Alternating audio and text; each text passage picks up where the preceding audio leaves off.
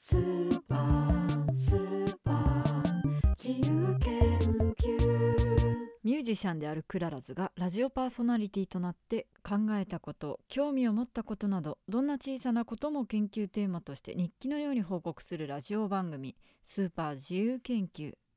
役に立つかはさておきさまざまな世界の窓を開けて一緒に覗いてみましょう。どうもこんにちは皆さん。ゴールデンウィーク。いかがお過ごしでしょうか？楽しんでますでしょうかね？えー、まあゴールデンウィークといえどお仕事職業によってはあの全然休みじゃないって方もいらっしゃるかと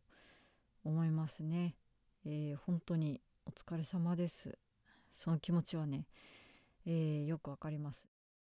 えー、ただ私は今特にすることもないんで、えこうして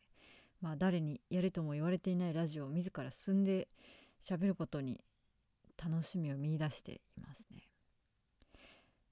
まあ正確にはあの本当はいろんな人からラジオをやってほしいって言われてきたんですけれども、えー、でもあの期限もあるわけでもないしお金がかかるわけでもなければお金が入るわけでもない、えー、でもなんか楽しくて好きでやってます。えー、そういうわけで自由研究第4回目のテーマでございます。初心者が山登りしたらこうなるの巻。スーパー自由研究。山登り登山ですね。最近私は山登りの機会が得られましてあの登山についてはあの私は自分のことを初心者だと思っているのでその経験についてお話します。まああの初心者といっても全く経験がないっていうわけではなくてあの昔皆さんも多分経験はあると思うんですけど林間学校とか、まあ、あと私ですと親戚の家の近くで山登ってみたりしたこともありましたけど、えー、なので登山なくはないってことで。まあでも大人になって改めて自分で楽しみを見つけようとして登山することっていうのは本当に今になってやったことだったので改めてまあ初心者のつもりで初めて見たっていうことですね。あのすでに2週連続で山登りをしてましてしましてあのすっかりハマってしまったわけなんですよね。まあ、なぜ2週連続で登ったかって話したいんですけれどまあその前にあの聞き飛ばされないためにですね先に登山の魅力を言いますと、えー、あの自然に触れることと自分の体の状態に集中できることを長時間この2つを同時に行えることこれが登山の魅力だと思ってます。うん、あのまず私は都会のコンクリートジャングルに普段いるので、まあ、自然に触れるっていうことが、まあ、貴重な体験なわけですよね。まあ近所の公園に行けばそりゃ土とか木なんてありますけどでもたまにちょっと足を伸ばしてでっかい公園に行ったりあの空の広い土手に行くだけでかなりリフレッシュっていうかねあの心の空気の入れ替えしたような気になれるんですよね。あと心を無にして自分の体の状態と向き合うこともよくてですねまああのスポーツもそうですよね。呼吸だったり体力だったりこの筋肉使ってるなとかここが痛くなってきたとかそういう状態の観察ですよね。うん。なんかあのランニングも辛いですけど辛いところを乗り越えるとランナーズハイって言うじゃないですか。何も考えずに体を動かせるこう何とも楽しい時間が訪れる時なんでのことなんですけれどもあのそれと同じものが登山にもあって結構辛いんですけどある程度歩き続けてるとある時からあの無我夢中になれる時間っていうのを迎えられることが分かってですね、まあ、特にそれが下山の時ですかね。下山の方が辛いって言いますけど私この下山の時の気持ち好きですね。こんなにハマるとは思わなかったです。でなんで2週連続で登ったのかっていうとあの私の高校時代の後輩が登山にはまってるっていうんであの文通してる間柄なんですけれどもあの登山にはまってる様子が分かりましてあの私も登山気になってるということを伝えましたら、えーまあえじゃあ登りませんかってなったんですね。で、私はあの体力づくりをしといた方がいいのかなって思ってたんですけどまあそしたら後輩があの体力づくりって言ってたらあのなかなか始められないんでもうあの体力づくりと思って低い山から登っちゃいましょうと言ってて。あそうだなと思って。なんか物を始めるあらゆることに通ずるなと 思いましてね。納得したわけなんですけど。であのこれは登っちゃおうって思ってあの決めたんですね。じゃあハードルがすごく低いところからあの案内してほしいってことで、えーいついつ高尾山に行こうって決めたんです、まあ、有名なところですね。でところが、えー別の友達からも私にお誘いが来たんですね。あのーそれは年の初め複数人で江ノ島海に行ったんですけどその時に今年登山しようよってあの盛り上がったメンバーではあったんですけどね。であのすでにもう行く日だけが決まっててで私が高尾山に登る前の週にその予定が後から立ったんですね。でその行き先が東京の青梅市にある御嶽山っていう山でまあ誘われた当初はそんな山だとは思ってなかったんですけどあの高尾山の倍近くの標高のある山でしてねそれはもうハード登山になってしまいましたね。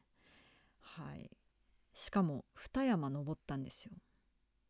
まあ重曹っていうらしいんですけどあの何？山のはしごみたいな感じです。あのお店のはしごの山頂のはしごバージョンみたいな感じです。まあそういう重曹っていう言葉を初めて知るぐらいそれぐらいの初心者だったわけなんですけれども私はあの先にハードな方の山登りをしてしまったわけですね。あのまあその御嶽山を登ってる途中はですねもうしばらくは山に登らなくていいと思うだろうって思ったしみんなでそう話してたんですけどねもう私は来週も高尾山登るんですけどってツッコミを入れながらそう話していたんですけれどもねあのめちゃめちゃ疲れたんですけどところがねしばらくすると山道をまた歩きたくなってる自分がいるんですよね。えーまあでもこれはその時登ったメンバーがみんなそう思ってる様子でした。あの中毒性がありますね。その後の高尾山もですねあの本来初めに登る予定だった 高尾山もですね結局重走しましてですねあのー結構高尾山って観光的なイメージもあるんですけれどもそういうようなところには一切寄らずあのーまあいろんな同じ山頂を目指しててもいろいろなコースがあるんですね。その中で一番の登山らしいコースを選んでまあそんなに険しい道があるわけではなかったんですけれどもまあでも普通に疲れましたしね。登山できました。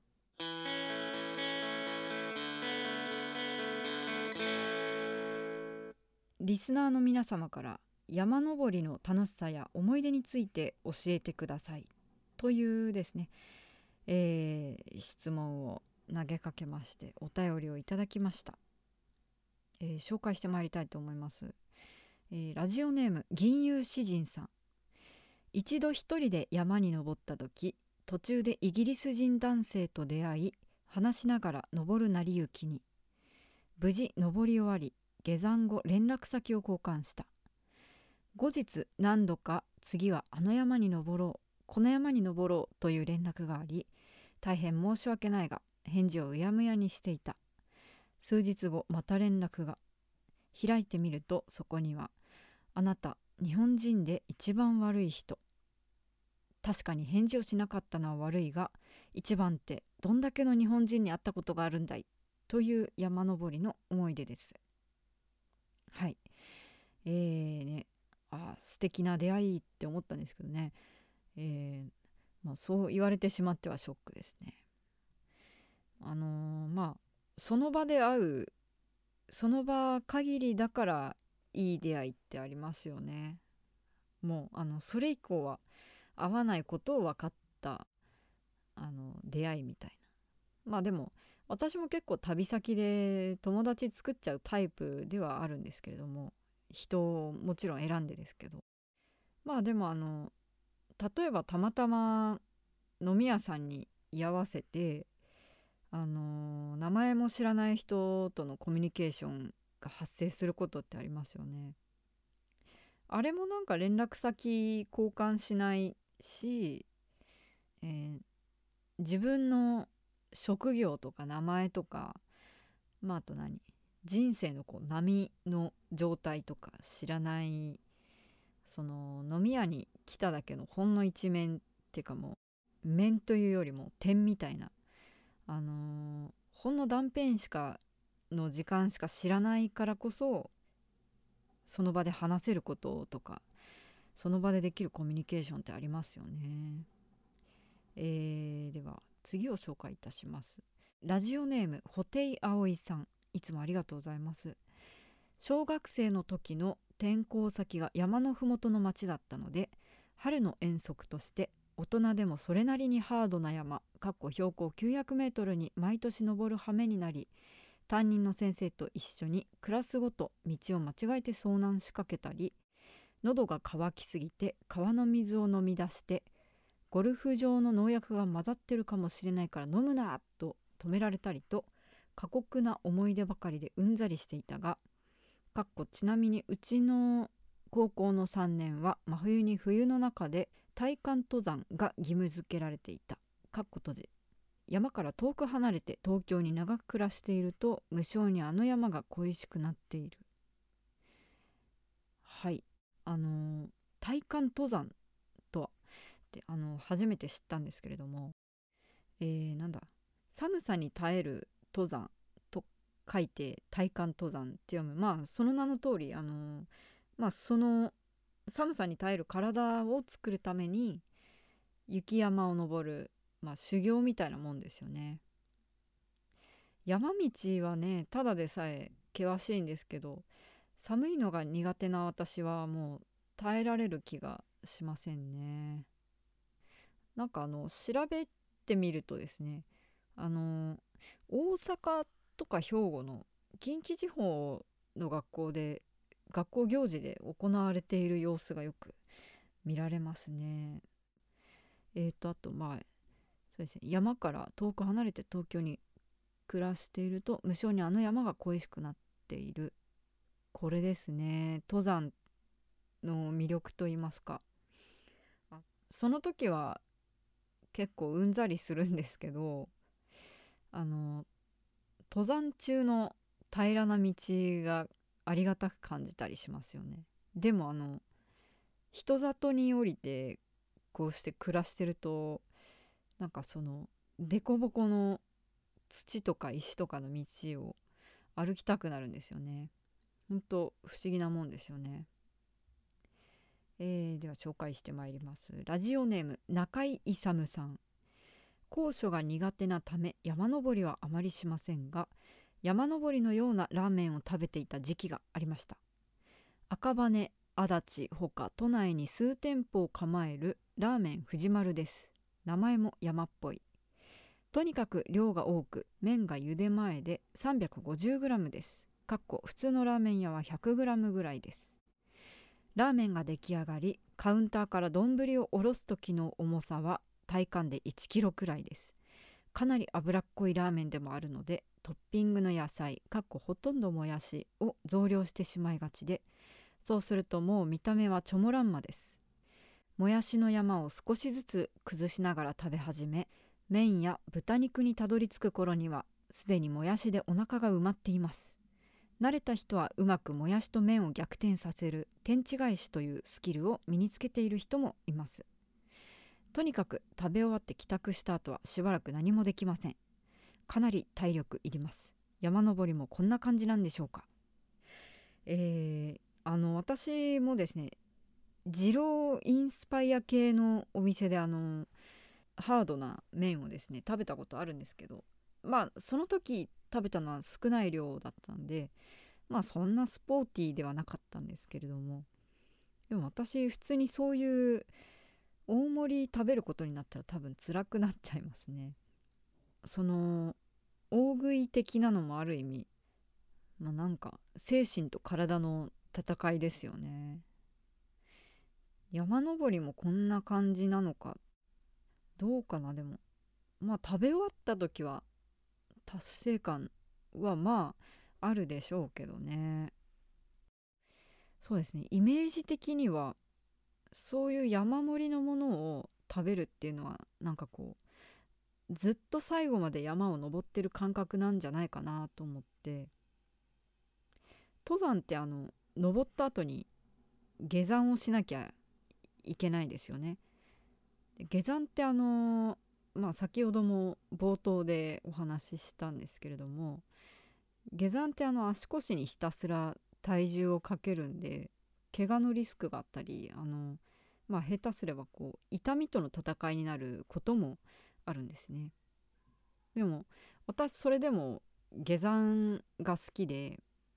なんか下山こそ黙々と歩いて無になりたいというかあのなんかその夢中になれる時間が気持ちいいんですよね。